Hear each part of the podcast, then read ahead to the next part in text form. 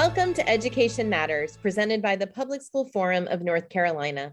I'm your host, Mary Ann Wolf. Last week, the Color of Education annual summit took place with educators and advocates coming together to discuss equity and opportunity. On today's show, we will bring you the Spark of Color panel discussion from the event. You know, this is not just an esteemed panel, this is a panel of, of fire Black women who are the first in many things that they are doing. So, so let's make sure to give them a special shout out. So, because I know time is always short, um, let's hit our first video. Hi, I'm Jennifer De La Jara, at large school board member with Charlotte Mecklenburg Schools, here to share a few thoughts with you on broadening the conversation around equity and inclusion. One of the ways that I've tried to effectuate change by being an elected school board member is by doing just that, broadening the conversation. And I think that we can do that by both honoring the past and also embracing the present and the future of where we are, particularly here in North Carolina. And what I mean by that is honoring the past um, historical struggles of African Americans and the descendants um, of slavery, and also uh, our indigenous populations who have a long history of being marginalized um, in our state. Uh, we should honor that and we should look and continue to look at ways to uh, lessen the disparities that exist among these uh, populations. We also have to broaden or widen the conversation to recognize that in the past 25 years, in particular, here in North Carolina, we have seen a massive, massive shift in our demographics. And that's what I mean about the present and the future. When we talk about immigrant populations, sometimes um, the conversation can be narrowly defined. And I think it's our job as educators to speak up if folks, for example, only want to refer to uh, Latin American immigration um, in, in, the conversation to make sure that when we're talking about immigrants that we're welcoming from all over the world, that we mean from Africa, that we mean from the Caribbean, from Asia, from the Middle East, uh, and yes, from Latin America. I am just one person. Um, I navigate that space just because I have a background of uh, working with immigrant and refugee populations, I tend to be one of the people who brings this up often. And I would encourage everyone to, because again, this is our present and this is our future. Um, I uh, try not to um, speak on behalf of any particular population, but rather just be a conduit um, to bring forth what their concerns, what the various immigrant um, communities' concerns are, um, and bring those to the table. Well, obviously, want to say thank you to Jennifer for sending in her video and, and having it be the spark to our conversation. So I'm going to turn this over to Eugenia as the teacher of the year right? When you hear sort of Jennifer's words and sort of how she's seeking to advance sort of equity in the schools, what is your response and, and what is your thought about that? She said, I am only but one person.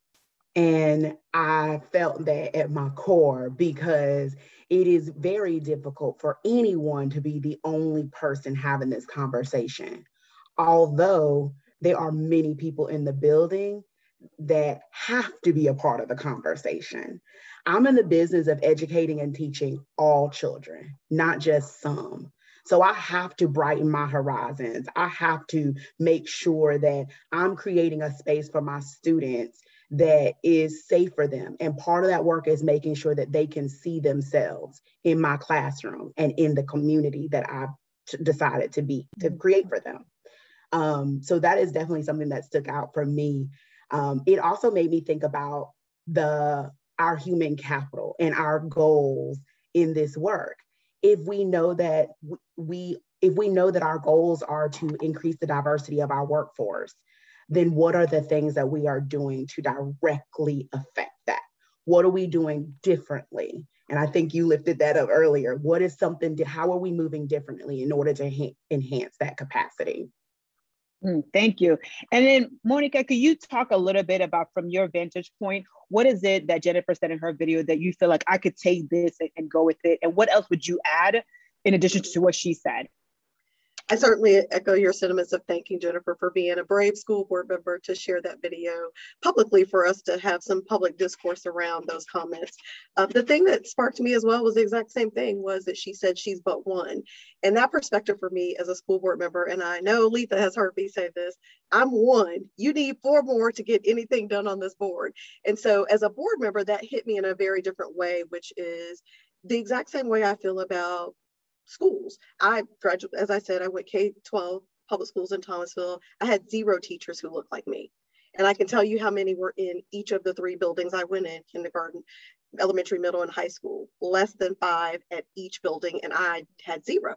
Um, I also think that's important to note because in a small town, there are a few of us who are identified, gifted, and talented, which means we never saw teachers who look like us, which I think that's as much as we talk about representation, what we haven't talked about is representation at every level for our students, which means our students should be reflected in every classroom, no matter what level we said those classrooms are and those teachers who look like us should also be able to teach in those classrooms as well. Um, and so for me it hit me in so many different ways that not just one on the school board, but our educators and our students oftentimes feel that way too, as they're the only one or one of two or three in a classroom. So I think for me, it's broadening that horizon of talking about the reflection, the mirror for us at every level from the board table to the classroom to our students and to our educators so that our families can see that we are truly committed um, to equity and we're not just talking the talk because when it's just one we need a whole lot of allies who are going to show up and actually echo the sentiments and sometimes lead the sentiments so that it's not just coming from the person who directly is impacted like me and my family would be um, as i sit at that same table talking about what this means to us and so that's what resonated, but it also, it's also how I would like to broaden the context.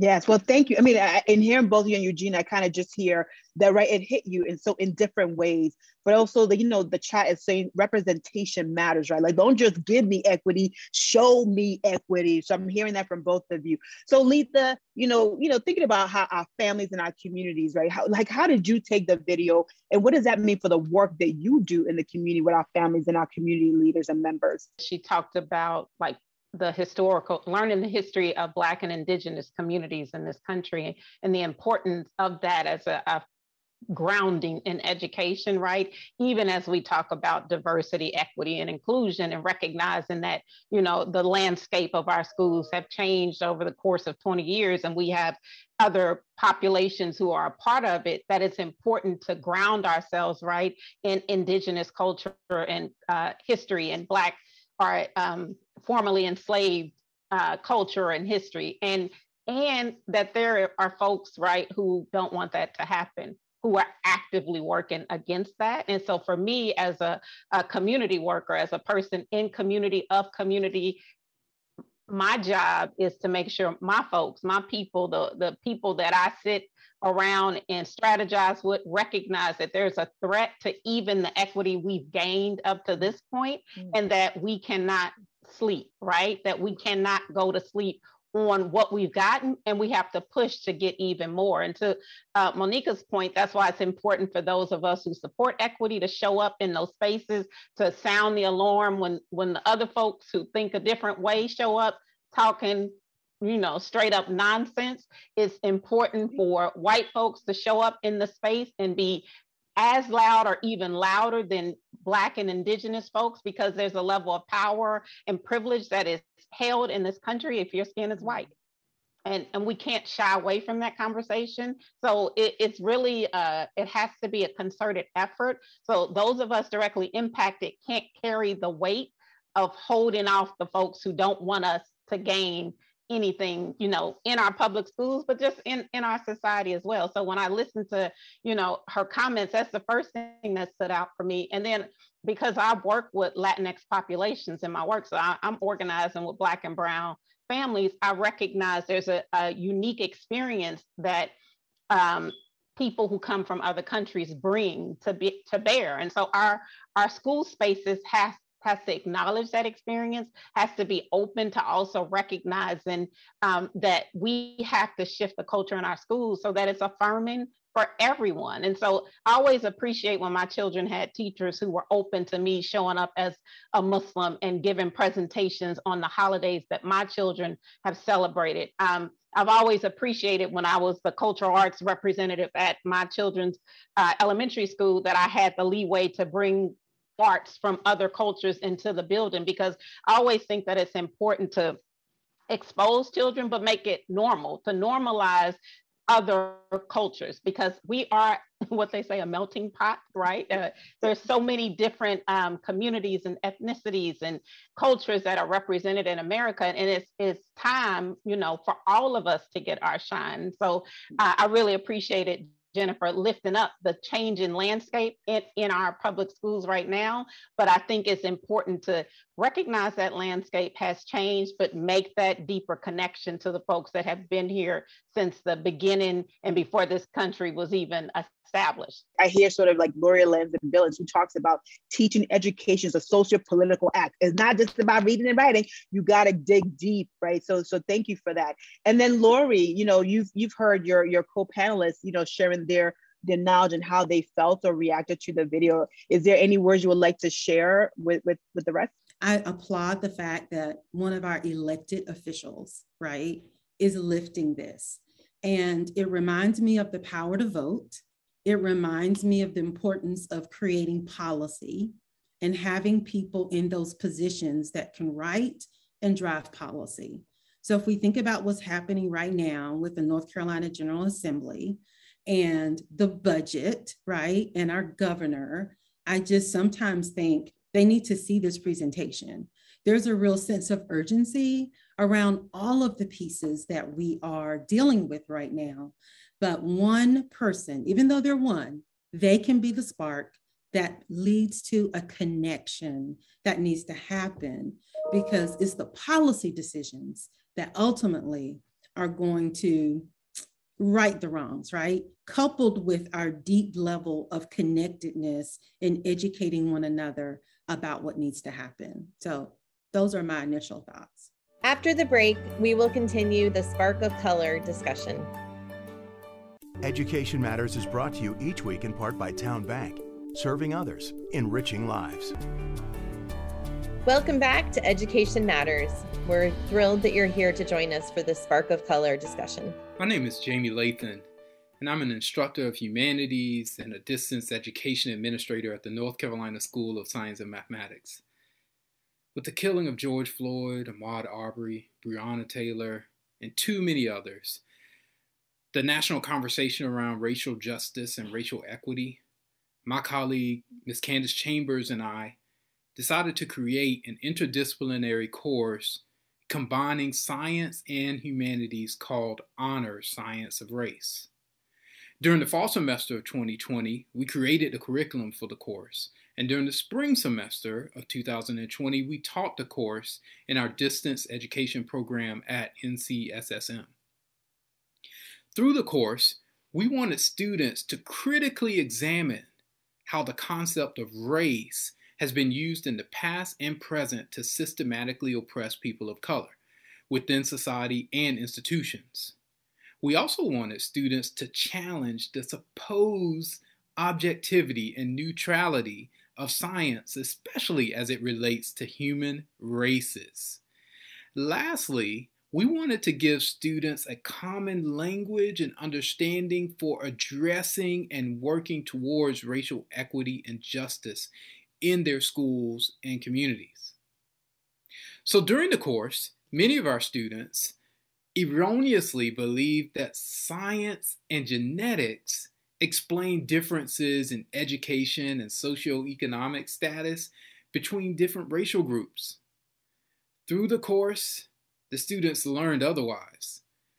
The students learned specifically that some scientists, scientific racists, have used science to legitimize racial injustice, justify racial injustice, racial divisiveness, and racial oppression. The students also learned about other implications of scientific racism for people of color. In healthcare, primarily the erroneous belief and myth that people of color have a higher tolerance for pain, or the incident involving Henrietta Lacks, or the incidences involving the men of the Tuskegee syphilis experiment, just to name a few.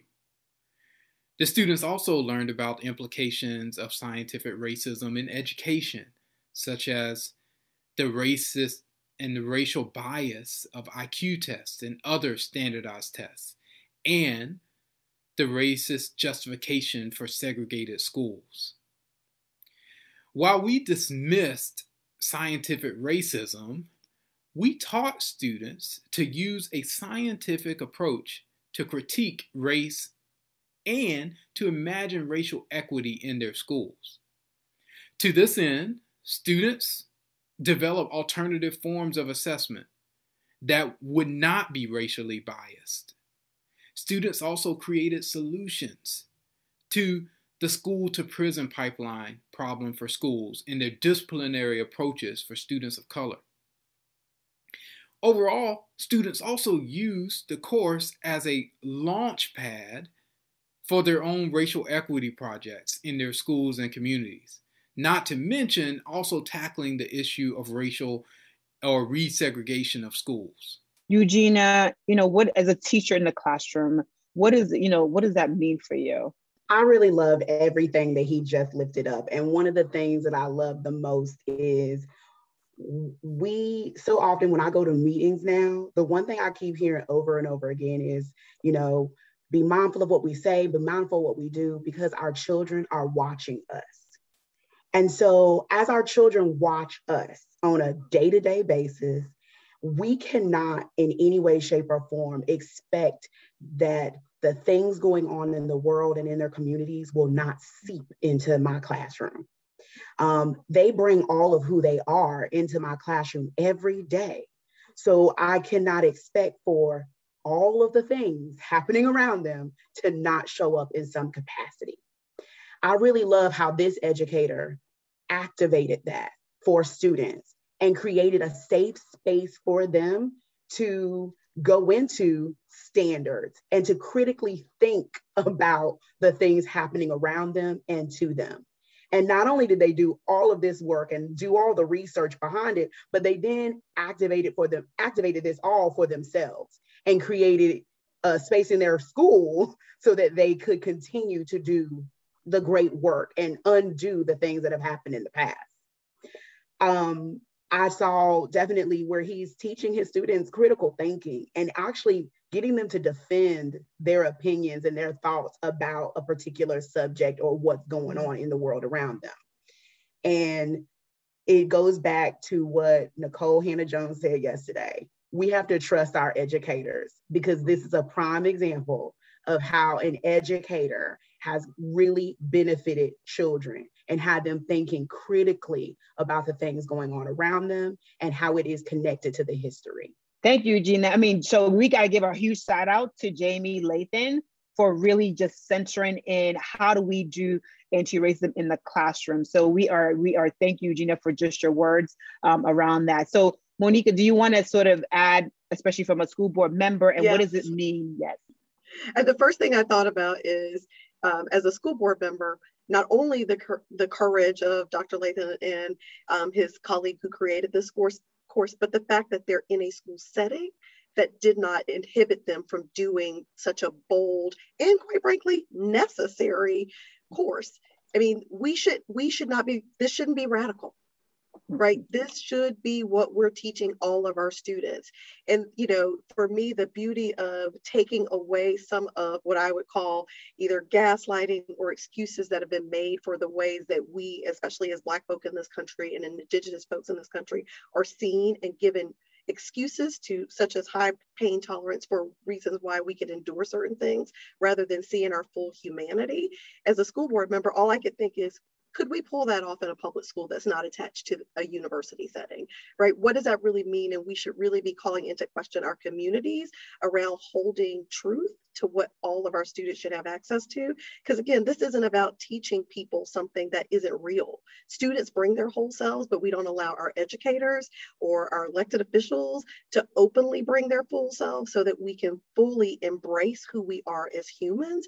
And, you know, a best kept secret, the way to really address injustice is to talk about the harm and the historical trauma that has happened so that we can actually address how it impacts us daily so that people can move forward. And I certainly feel in my day job, I tell people every day, in order to bring your full self, you have to be on a healing journey. And that course opened the door, not just for Black and Brown students, but for all students who simultaneously receive some of the trauma just by just by fact that we refuse to discuss it. And so hopefully this will give um, courage to folks like myself who are policymakers and advocates who support your public elected officials to do and be what I would consider is not radical, but for us it would be bold. And hats off to them. And, and I like to lift up um, the, the courage that they had to do that. Thank you for, for acknowledging his, his courage and his team's courage to kind of center, you know, facts, right? Facts in, in, in classrooms. So thank you. So Letha, what what what what does this make you think and feel for somebody to bring this issue into the classroom and make it part of the learning and engagement of children and students? Well, here's the thing: young people will bring it into the classroom, right? Like like we've already said, they're going to bring their full selves. So uh, kudos to these educators for taken a topic that young people wrestle with on a daily basis that they have questions about that they actually have solutions to and creating space for them to dig deeper uh, into the topic you know i work directly with young people and they're the most proximate to this problem and they have the solution. We just have to get out the way, right? So these educators have created space for these young people to, to dream and be bold and create something, right, that will make their education experience different. And it just makes me feel like warm and fuzzy. I'm always about showing up my authentic, real self. I teach my children to do the same. And, you know, we're in a public forum, so I won't use, you know, my other language, but bump whoever don't agree with it, right? Um, right. I, I love Monika like naming that, you know, for our educators, for our elected officials, people struggle with being able to fully show up their whole selves. And then on the opposite end of the aisle, right, we have folks making up outrageous stories, telling mm-hmm. straight up lies about what educators are doing in the classroom. And it's about teaching the truth and creating space for the truth, not only to be taught, but also to be discussed. We do our kids a disservice, right? When we don't create space like this this educator did for them to dig into topics that they're dealing with on a daily basis. Nobody's leaving out of school or even being within school and not having an impact by racism. That racism impacts us all and, and time is up for us to pretend like it doesn't right? So this this i think course could be taken and you could superimpose it over math curriculum, right? You could superimpose it into language arts. Like this is something that could be a baseline and used across different disciplines within the educational system. But it takes all of us, right, to have the courage to lean into it and to demand it. So when folks on the other side are coming up with these crazy bills trying to limit, we have to be just as loud to push back to let them know we will not accept the foolishness that they're they're plotting behind closed doors. Loury, I know because of you are one of the first Black females dean at the university. Let us know what you think about this boldness, this, this, this courageous educator. And I want you to know, ladies, that our educator preparation programs hear you. We see that. We're revising our programs, we're revising our curricula, we're incorporating elements of social justice. We know that teachers are change agents we know that our educators are resilient, right? And so we're doing, we're joining you, right, on the path to producing not only high quality educators that know the content, but high quality educators that are prepared to stand in classrooms and lead these important conversations. I agree with Eugenia. We have to trust our teachers. We have to trust them and get out of the way and allow them to work the magic you know, time is up and we need to continue to make sure we get facts in our classrooms is really important. Thank you to Eugenia, Letha, Monika, Loury, just for giving us a little spark. Thank you so much for thinking and learning about education. That's all for today, and we'll see you next week.